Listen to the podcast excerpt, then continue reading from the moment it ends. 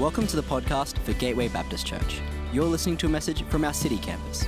Find us at gatewaybaptist.com.au if you'd like to connect with us as we seek to change lives by following Jesus in our community, our nation, and our world.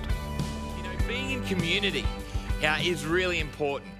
You know, community shapes us in deep ways. They shape our stories in, uh, in deep ways. Now, as we've been journeying, we're, we're part of a series, right in the middle of a series called A Better Story.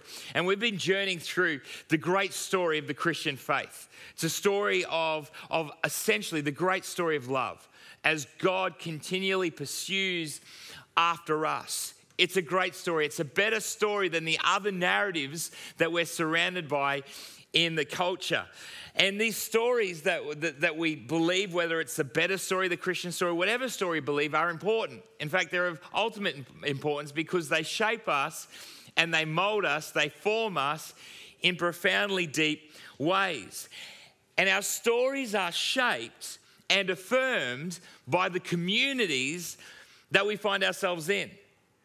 The stories that we believe about ourselves are affirmed by the communities that we surround ourselves in, whether that's the families we grow up in, whether it's the friends we're surrounded by, whether it's, whether it's the social or work communities that we choose to be with, or the groups that we identify with. The stories we share in the communities that we find ourselves in shape us, form us, and affirm us in deeply profound ways.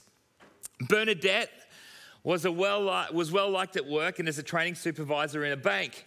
A vibrant young woman enjoying the social life and the clubs. But after her health took a downward turn, she began to look for new places for meaning and purpose.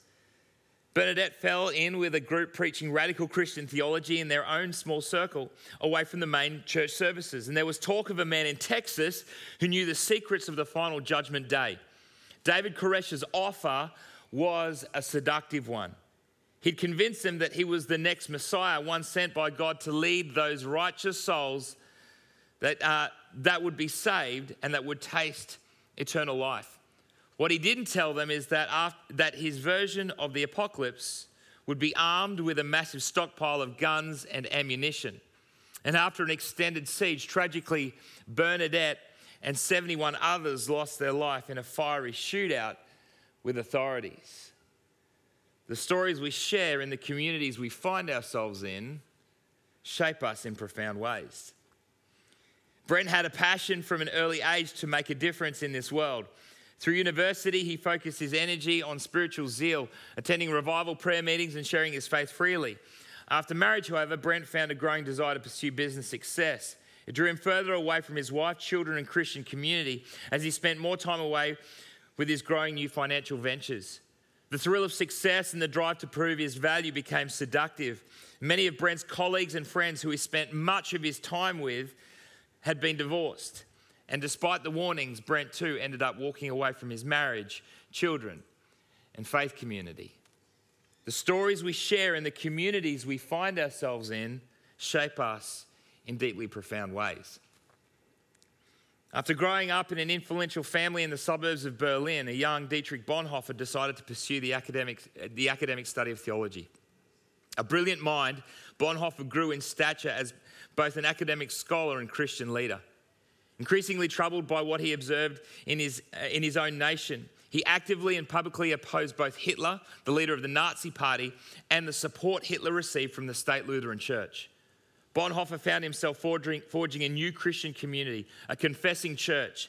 And during the Second World War, Bonhoeffer entered a close knit community of Christian believers where a vision of living life as a disciple in the kingdom grew. The community gave clarity and courage for Bonhoeffer to continue to oppose the evils around him. And his active opposition ultimately led to his death at the hands of SS agents only months before the end of the war. The stories we share in the communities we find ourselves in shape us, form us, and affirm us in profound ways. I want to ask you a question this morning. What community or communities are shaping your story?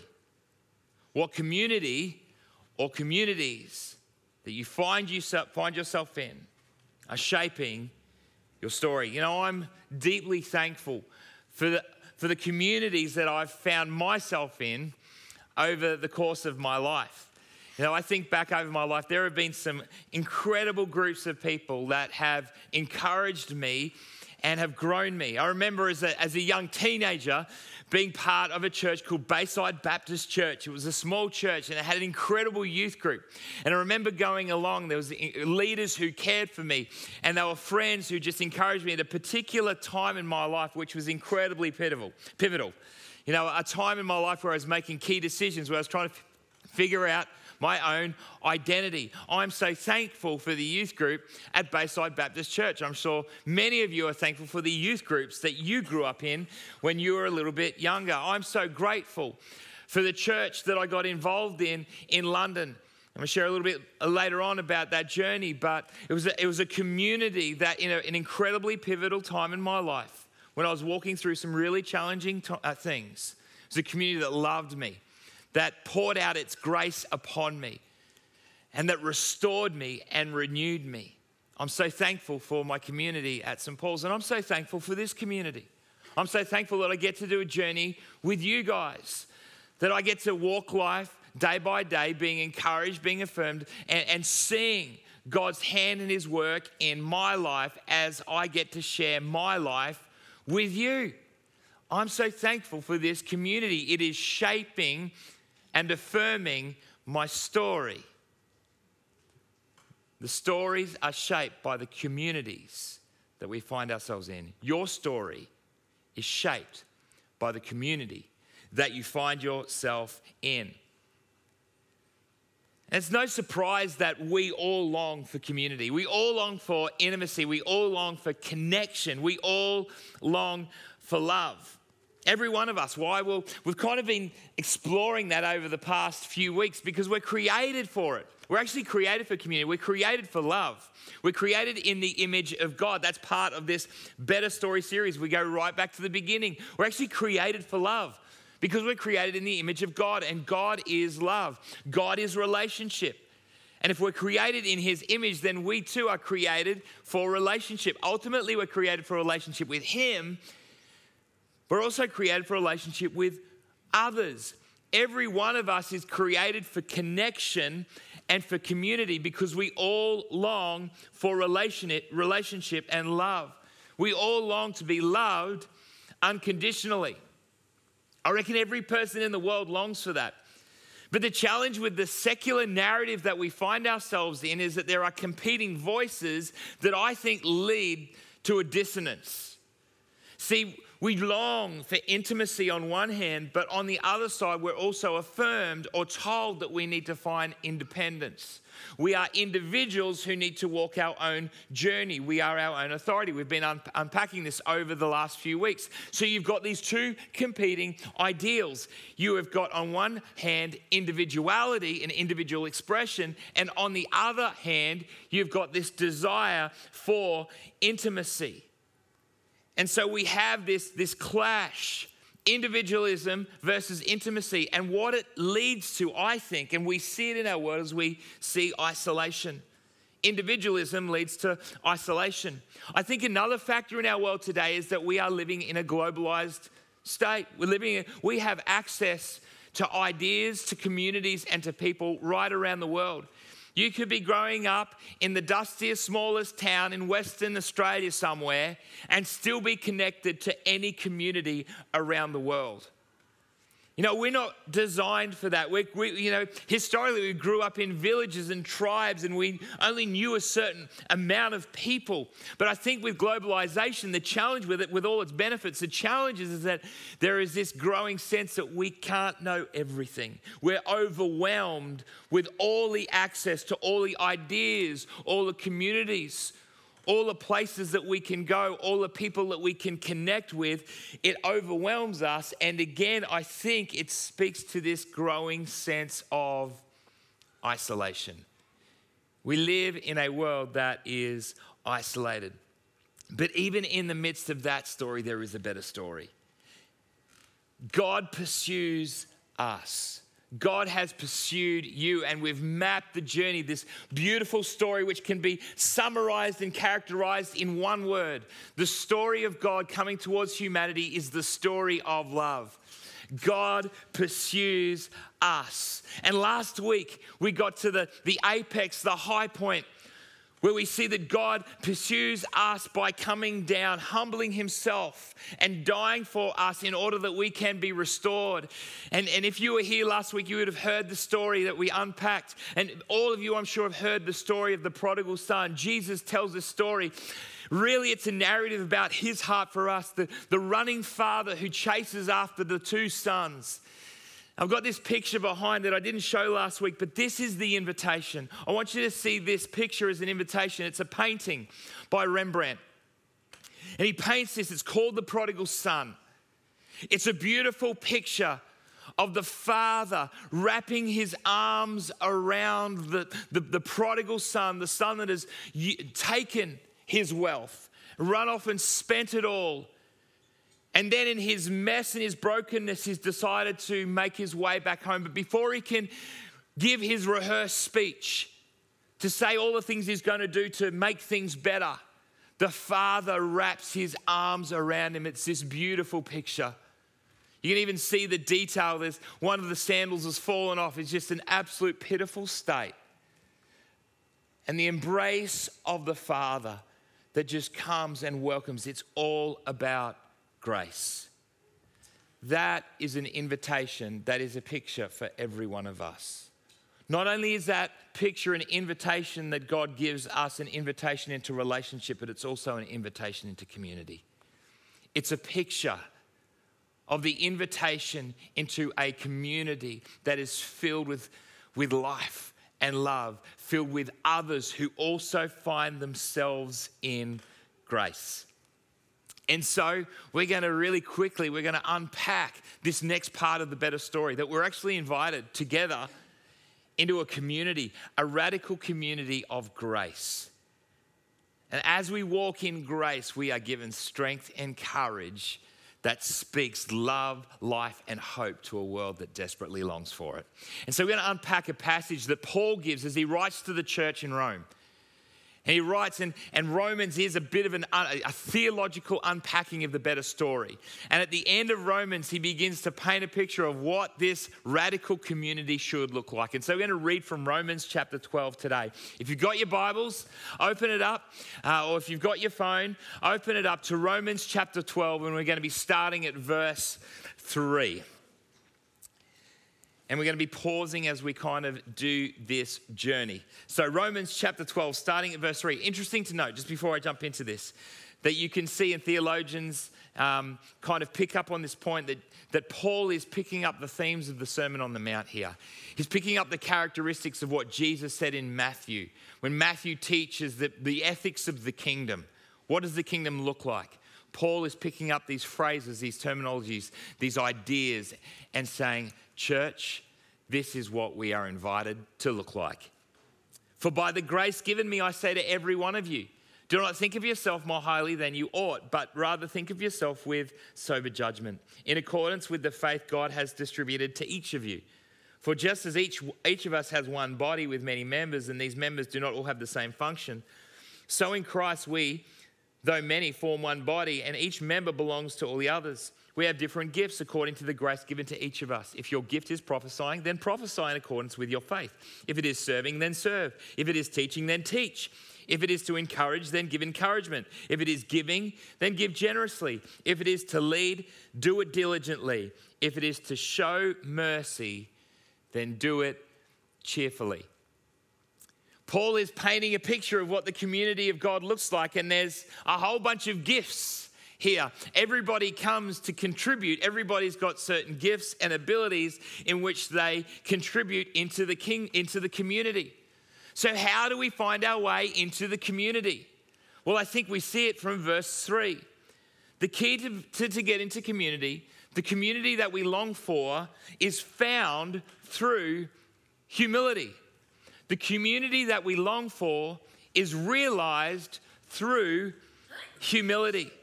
Paul says, For by the grace given me. For by the grace given me, I say, do not think of yourself more highly than you ought, but rather think of yourself with sober judgment. There's a couple of keys, I think, as we find our way into community. We get to community through humility. We find our way into community through humility. First key is that we need to receive grace. See, receiving grace is a step of humility. Paul says, by the grace given me. Grace says, I can't do it. Grace says, I cannot fix the situation. Grace says that I am not good enough. Grace is the picture of the younger son embraced by the father. I can't fix it. Grace, the reception of grace is a step of humility. It's rejecting independence and it's receiving love. Receiving grace requires humility and it's receiving it from Jesus. That's the first key. And then the second key, once we've acknowledged that we need grace from the one who is in authority, the great gift giver, Jesus, then secondly, we need to see the grace in others. That's the second step, seeing grace in others. Paul writes in verse 5 So in Christ, again, so in Christ, in the grace of Christ, though many, we, though many, form one body, and each member belongs to all the others. We have different gifts according to the grace given us. See, when we, when we receive grace, when we acknowledge the grace in us, we can then also acknowledge the grace in others. We can look around and say, you know what? God's grace is on all of us. God's grace is on you and you and you. Another word for grace is gift, the word charis. We're gifted in different ways. Why don't you just turn to your neighbor right now and say, You are gifted? Come on, just say it, just affirm them right now. You are gifted. Even if you don't believe it, say you're gifted. We need to see the grace and the gifts in others. I tell you, when we see grace, it sets us free from comparison. When we acknowledge grace in our own lives, and when we see the grace in others, it sets us free from competition, it sets us free from comparison, and it enables us, get this, it enables us to celebrate. If you find it hard celebrating other people's gifts, then maybe you haven't yet grasped humility. Maybe you yet haven't grasped grace. When I ask you, do you find it hard to submit to others? Do you find it hard to surrender to others? Do you find it hard to hear words of others in the community? Then perhaps you have an issue with grace. Maybe you have a problem submitting to Christ. Submission is a loaded word. To be able to say, I acknowledge the gifts and the strengths in others and I'm going to surrender in community, in humility, is a confronting thing. To say to I submit to you actually flies in the face of everything that we hear today. See, the ethic of today, the ethic of, our, of, our, of the narrative, the script of today is the only person we submit to is ourselves. We submit to our feelings. We submit to our desires. We submit to our emotions.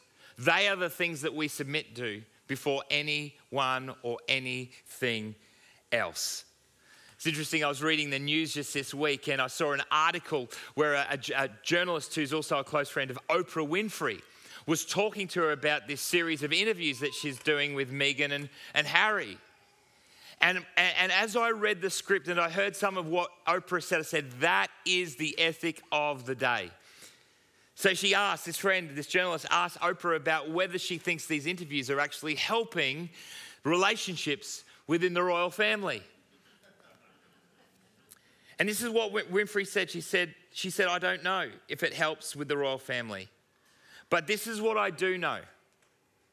What is most important is that you express your own personal truth in a way that benefits you and also helps other people to see the truth in themselves. You see, there's this affirmation that actually our personal truth is most important. And if we speak out our personal truth, then somehow that helps other people also be live out their authentic self and live out their own truth. But here's the problem so we live in a world where there are multiple truth claims. And the reality is, is what if we disagree? You know, I reckon that, that there'd be people in the royal family. Again, I'm not, I'm actually not making any commentary on the royal family. To be honest, I don't really care. But my observations are that this is not how we are called as a Christian community to engage. We do not bring our own personal truth to the table and say, you just need to deal with it, deal with my truth, and then somehow you can respond in, in, in liberating your own truth. It doesn't work that way. As we look in our secular narrative, we see fracture, we see a brokenness, we see an inability to conflict well. I don't need to give you any examples. You just need to look at media and social media. You look at the narrative to see that we don't know how to have a conversation anymore. We don't know how to differ anymore. We don't know how to submit to one another anymore. Humility is the way to true community, it's the way of Christ. Humility is the way to intimacy. Humility is the way to love. Humility is the way to community. And humility, therefore, gives us the grace to be a loving presence. And so, Paul then, after founding and saying, Listen, we come to one another in grace, acknowledging the gifts and the grace that God has given each of us, each of you, let's now look at what it looks to be a loving community, a loving presence together. Paul goes on to write, he says, Love must be sincere. Hate what is evil, cling to what is good, be devoted to one another in love, honor one another above yourselves. Never be lacking in zeal, but keep your spiritual fervor, serving the Lord. Be joyful in hope, patient in affliction, faithful in prayer. Share with the Lord's people who are in need. Practice hospitality. Paul gives us a picture of a loving community filled with grace that is incredibly lovingly present. They are present. Paul says we are called to be present. How can we be present? Because God has been present with us. God has been present with us, and so we are to pursue his presence. Paul says, Hey, guys, I want you to be faithful in prayer. I want you to be, have a spiritual fervor. I want you to serve the Lord. I want you to pursue after God. Why? Because God has pursued after us. You know, last week we celebrated, we didn't actually, we, we didn't do it here in a church, we, we missed it, but it was Pentecost. It was the birth of the church. And that is the moment where the presence of God comes down and came down 2,000 years ago and made himself manifest amongst his people. So Jesus had come, he'd lived, he died, he'd risen again, and he said to the disciples, He said, Wait in Jerusalem for my presence, for my spirit. And so all these believers, they're freaking out because they're waiting, waiting to be killed, really. They're waiting to be the next Jesus, the next one crucified. And so they're all huddled together. And at Pentecost, we read the words that the Spirit of God comes down in fire and in power. You can read it in Acts chapter 2. I don't have time to read it now. But you see the presence of God made manifest. It's the birth of the church. God is with the church. We see then that the church multiplies. We see on that day, 3,000 are added to their number. That's a good day. I'd love to have a few of those days. We'd have to build a few mezzanines. If we had three, we'd have to multi- do a few more services. We'd have to go back to 8:30 and 10:30. We need the Holy Spirit. And here's the thing we do have the Holy Spirit God's presence is with us. God's presence is with us right now. You may not feel it because you haven't had a coffee yet. Coffee or no coffee, God's presence is with you. He's with us. And because God has made his presence known to us, how can we but in turn be present with the other? Just as God is present with us, so we need to be present with the other. Paul says, be devoted to one another. Be devoted. Be devoted. Be devoted. Hear that. Be devoted to one another in love. Practice hospitality. Hospitality is not cooking, people although that's part of it, and we'll enjoy. If you're coming in newcomers later on, we'll enjoy some of it from Linnell in, in a moment. Hospitality is a posture of vulnerability that says, Come into my life. I want you to come into my life. I want to share life with you. Paul says that we are called to be present with others. And there's a gift. There's a gift to presence. In fact, I'm just going to highlight three. I'm sure there are many more, but let, let me just pick up three gifts of, presence. When we presence ourselves with the other, when we presence ourselves together as a community. Firstly, when we presence ourselves, we remind ourselves of who we are. When we gather together in church, when we gather together in life group, when we gather together as Christian family, we are reminding ourselves of who we are. See, there's something about looking at the other and seeing ourselves in the mirror, seeing the image of God, seeing, seeing all that God is in all his grace and his mercy. And more than that, as we presence ourselves with, with another, one another, we remind ourselves of God's grace, His goodness. We see each other's gifts. We give of our gifts and we receive of our gifts. There is something beautiful about grace when we meet together in this place, when we are embodied, when we kind of sit next to one another, when we have conversations with one another. You know, one of the real gifts of being together is that we can confess to one another, that we can share life together, that we can repent where we need to, that we can offload and we can share with one another. Dietrich Bonhoeffer, who I read the story before, created a, a beautiful community. He, he wrote the book uh, Life Together, which I'm going to reference a few times now this radical community in the face of opposition and persecution in Germany, saying the church has got to be better. And he created this community in Finkenwald in, in Germany. He writes this The more isolated a person is, the more destructive will, uh, the willpower of sin over him is.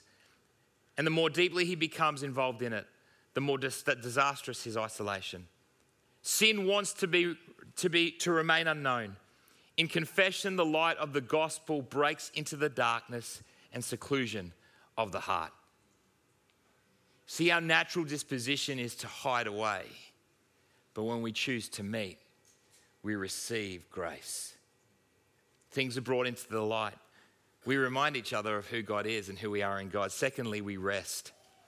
There is something about relationships that invite us into rest. Hospitality is part of that. When we choose to isolate ourselves, we actually choose to go our own way and actually we're drawn away from rest. We're drawn away from pause. See, when we step into a relationship, I think there is a there's a pause that is forced on us. It's a, it's a reset, it's a stop of the clock. It enables us to, to get away from the mundanity and the processes of our life. Presence makes us pause. And as we pause, as we stop, as we spend time with the other, as the other brings themselves to us, as we rewire and reconfigure our life, it actually helps us to push against the narrative of the world that we are in. See, we live in a, a secular story that says that we must work harder, pursue more, achieve more, do more. And what it's robbing us of is presence. It's actually forcing us further into isolation.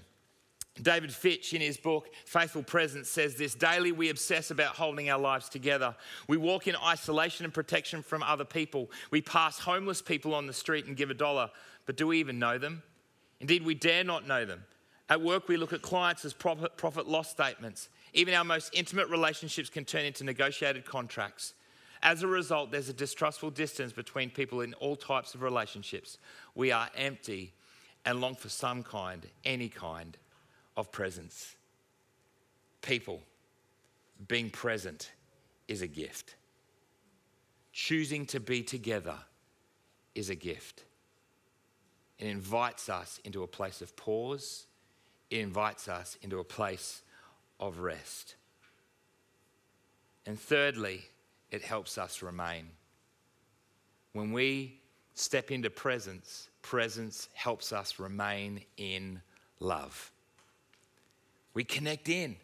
We connect into the life source. We connect into others. We connect into the heart of Christ. We connect into those who can remind us of who we are We can remain in the vine, remain in love, as Jesus talks about. In John chapter 15, he says these words. This is Jesus now speaking to the disciples. He says, As the Father has loved me, so have I loved you. Now remain in my love. If you keep my commands, you will remain in my love, just as I've kept my Father's commands and remain in his love. I have told you this so that my joy may be in you and that your joy may be complete. Just another side note. I didn't say this one, but to be present is to know joy. To choose presence is to know joy. My command is this. This is Jesus' command. All right, so we're to grab hold of this. This is really important. There are, there are important words of Jesus, and there are really important words of Jesus. This is my command that you may love each other. Love each other as I have loved you. You know, we think about a whole range of different ways about how we're growing in Christ. You know, there are metrics for discipleship. Well, what does it look like to be a follower of Jesus? And we, we come up with a whole bunch of things where we go to church regularly. I, you know, I read the Bible, I pray, I don't do naughty things, or I'm getting better at not doing naughty things. And we, we kind of look at, we've got all these. If you want to know the metric for whether you are growing in relationship with Jesus, it's this Are you growing in love? Are you growing in love? When we presence ourselves, we remain in the vine, we remain in Christ, and we grow in love. See, when we withdraw, we miss out. When we withdraw, we miss out on the gift that God has for us. More than that, not only do we miss out, and we got to understand this, and I feel this might be a little bit heavy, but when we withdraw, we actually rob others. See, your presence is a gift. Your presence is a gift to others. Your presence actually helps others. And so when you withdraw, not only do you miss out, but others miss out too. Humility speaks to us and says that we need others. Humility says that we need grace, and it leads to loving presence. I remember, um, oh, I would have been, this would have been about 15, oh, 12, 13 years ago. And I, I was just going through a really hard time. I remember I was living in the UK and uh, I had come back to Australia. I was in the middle of my theological studies, and there were a whole bunch of things that had gone wrong, and I, did, I just was really struggling, incredibly low, at a low point. And I remember I had just taken on a job at St. Paul's. I'd never been there, well, I'd been there, but I'd, I wasn't part of the church, and I wasn't even quite sure why I was going back to the UK, to be honest. I was done. I remember walking around the streets of our home, family home back here in Australia, and just going, God, I have no idea what I'm supposed to be doing. I don't even know why I'm getting on a plane going back to the UK. I remember rocking up at the airport. And there, and this was agreed, there was another, he's not here today, which is a bit of a shame, was Dan Warlow. Dan is a little bit younger than me. Some of you know Dan, and Dan's a different personality to me. Uh, he's, he's got a lot more energy than me. And he, was, he decided to move over to the UK and wanted to hang out with me. And so he decided to come back on the same flight. Here I am, all depressed.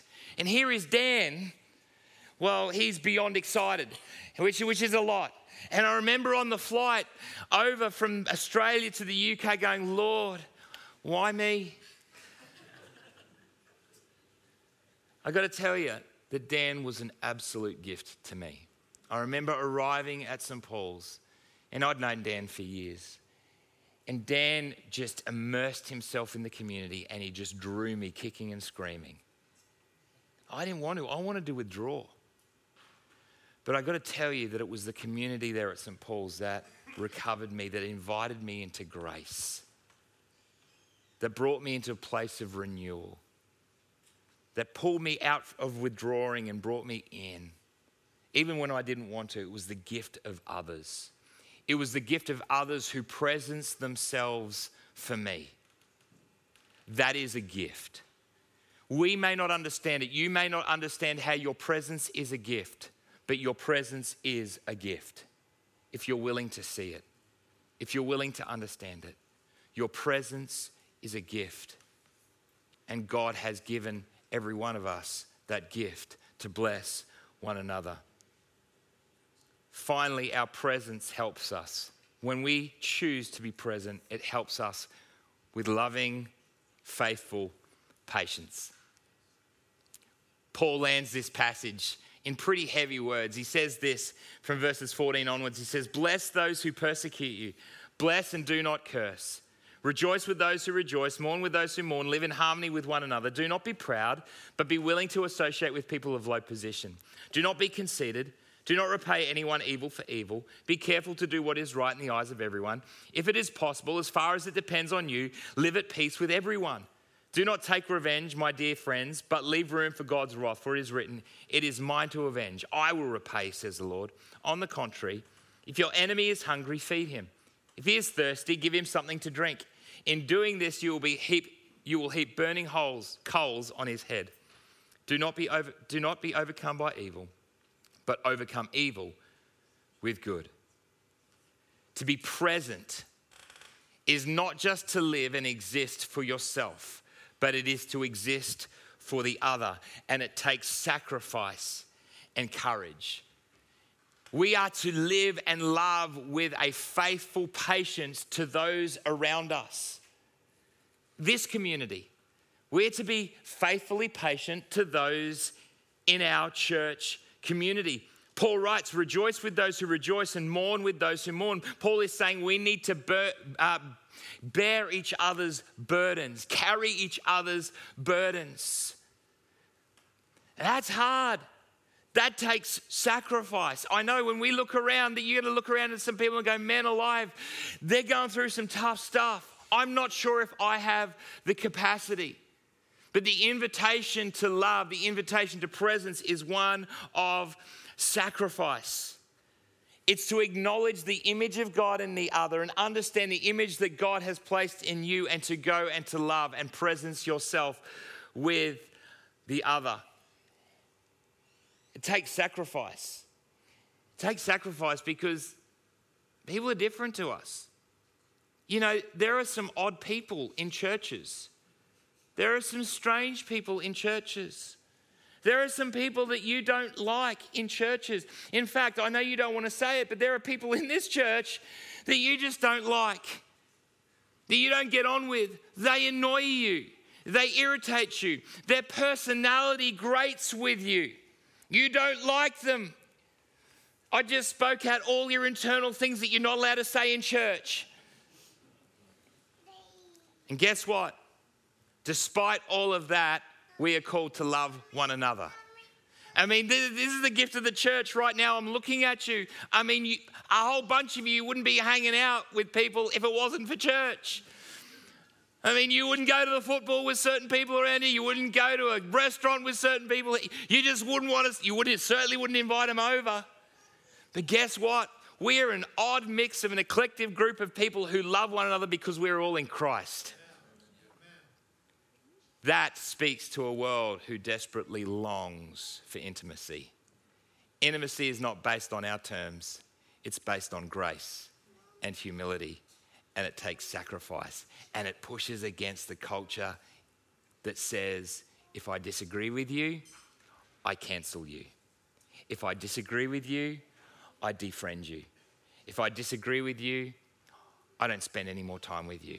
See, that is not love, but that is the culture that we're in. Just walk away. I'm not going to put any more time into you. It takes sacrifice to live in present community, faithful patience. And secondly, it takes courage. It takes courageous people to live in a culture, in a church that's so different. You know, we're called to be honest. We're actually, actually called to walk with courage inside the church and outside the church. We're called to actually have conversations and, and talk to people and, and bless them and love them by disagreeing with them. You know, Proverbs 27 says, Wounds from a friend can be trusted. Wounds from a friend can be trusted. Anyone here like being wounded? Anyone? No. No, I didn't think so. If you did, then you've got problems. We don't like being wounded. We don't like being wounded. But wounds from a friend can be trusted. See, there's a courage that we're invited to as a church family to say, listen, I love you too much to not say what I need to say. And sometimes that hard. But if it's given in grace, and we need to hear this, if it's given in grace and if it's received in humility, then it should be heard. I think we're so afraid sometimes to love one another and actually, and actually in, the, in the right sense, love one another by, by being honest. That is an invitation into the church. That's an invitation to be courageous. We're invited to be courageous in our love. We're be invited to be, uh, be courageous in how we love others inside the church, but we're also called to be courageous in those with those outside the church. We're to embrace the unlovely. In fact, we're to embrace the enemy.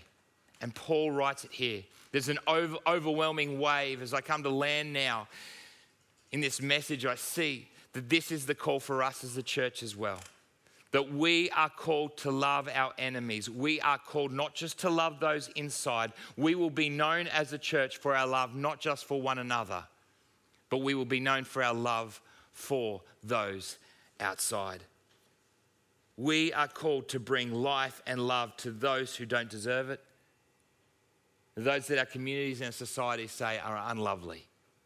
That is what we're invited to do. See, our presence ultimately proclaims a better story. Our presence here, our presence in our community, our nation, and our world proclaims a better story. It proclaims one of grace and humility and, and love. It's that picture of the Father wrapping his arms around the lost Son. Not only have we received that, but we get to share it with others. And over this season, over this Gateway Beyond season, we're going to be looking at that. We're going to be celebrating that. I love the fact that here as a church, here in the city, even though we've only been going for not even two years, God has called us not just to, to radically love one another, but we've been called to radically love the other, the outsider, the broken, and the poor. I love the fact that we're called to love our city.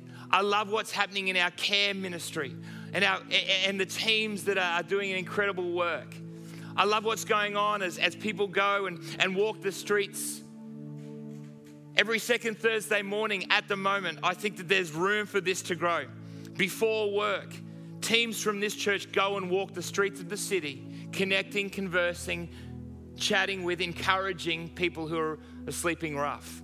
They'll be connecting with 20 to 40 people every Thursday morning or every second Thursday morning, loving them, giving them some food, creating community inviting them back for food and for morning tea where more connection and community can take place, where they can receive resources and goods and clothing, whatever they need.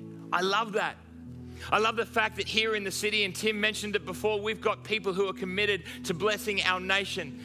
Kez and Jacques and Tian called to the university space. David and Jenny Niebling, who work for YWAM Brisbane, mobilizing young people from around Australia to go out and to bless the nations of the world. It's all coming out of this church. I love the fact that we have people who are connected to Gateway, have gone out over many years and gone into mission into the, the darkest places of the world, the, the most broken places of the world to bring love, hope, meaning, purpose, and joy. We do it because God has made his presence amongst us, and we, fueled with that love, go and make our presence to those who most need it. That's the mission that God's called us to do. That's the radical nature of the Christian faith and the Christian community, and every one of us are invited into it. We are invited to participate in the kingdom of God into the community of God. It is a better story. People, if we live it, we will proclaim a better story.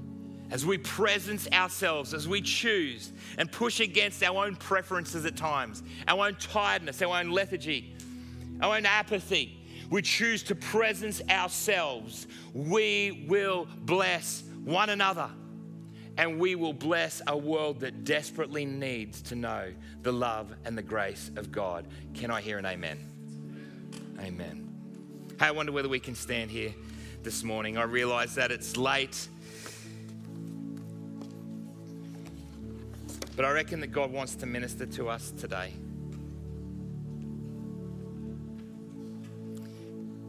I wonder if I can get the band to come up and listen. One of the one of the things that I really love about our church community is that that we have a culture where we get to bless one another, that we get to pray for one another.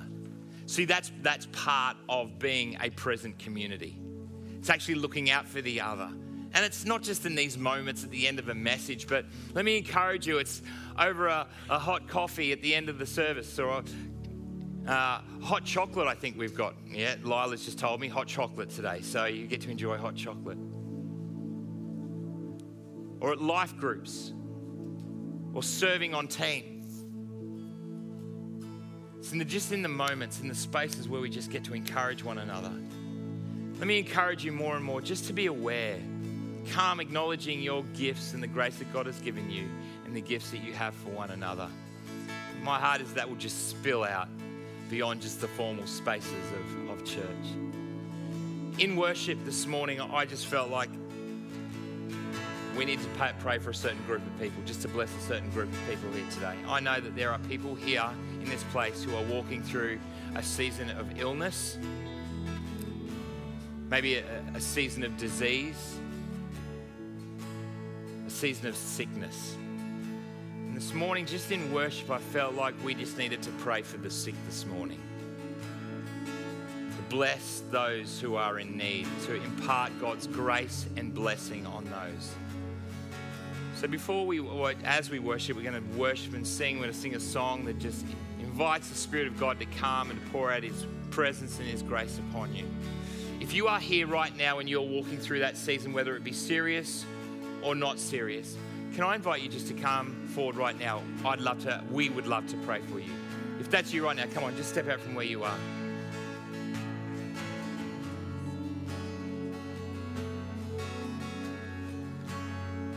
Right, so no one's sick in the church. Come on. Come on. Anyone else? Just step forward just spread out, guys. And if you can just go into the wells, I'm, I'm so aware of COVID. We don't want to don't want to part. Yeah, we don't. Anyone else? Come on, come on. We want to bless you. This is about giving and receiving grace, and people are going to impart grace in a moment. Come on, if you're standing here, can you just just spread out a little bit, guys, just so that we know who's come forward. Who's come forward? Lancy, awesome. Ron, so good. Okay. This is where we all get to play. See, this is part of being in the community. Everyone gets to play if you're a follower of Jesus. Uh, are there, just quickly, are there anyone else? I reckon there's some people who are just resisting. This is going to be a blessing for you. Believe that God is going to heal. Is there anyone else? Might be emotional, might be physical. Anyone else? All right. I'm just going to invite people just to come out. If you know these guys, just to come down the front. Just come down. I'd love for you to come. Just come on. If you know these guys, I'd love for you just to come and stand in front of them. As distant as we can in this place. Come on.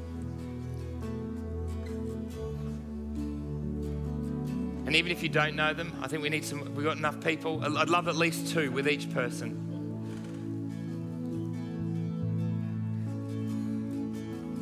Awesome. Guys, I just love for you to wait on the Spirit as we worship. And then just, we, we, we, we know, and, and this is part of the, the coming of the Spirit, knowing the Spirit is with us, is a gift of prophecy and the words of knowledge. And God, I believe, wants to use them today and use you just to encourage and to speak life and hope. Words of prophecy are for the building up and the edification of the other. We see that in Paul. And so just, just as you pray and as you even pray with your eyes open and just say, Father, what do you want to say? What, how do you want to say? And then pray. Maybe you want to pray for healing for those being prayed for. Well, no, let's pray for healing. Not maybe, let's pray for healing. If there are things that if the, those being prayed for, just say what you'd love prayer for. And let's just ask in the name of God, bless one another, a God who we know who heals, just to come. Let's bless one another. Let's pray for healing. And for the rest of us, let's sing. Maybe you want to pray for these guys and just lift up your own prayers as we worship, as we sing. Come on, let's do that. Come on, guys, let's pray. Let's worship as we receive God's presence and His grace afresh in our community. We hope you've been blessed by this message. We can pray for you or you would like to take further step in your relationship with Jesus, we would love to connect with you. Please head to gatewaybaptist.com.au and click on Get Connected to let us know.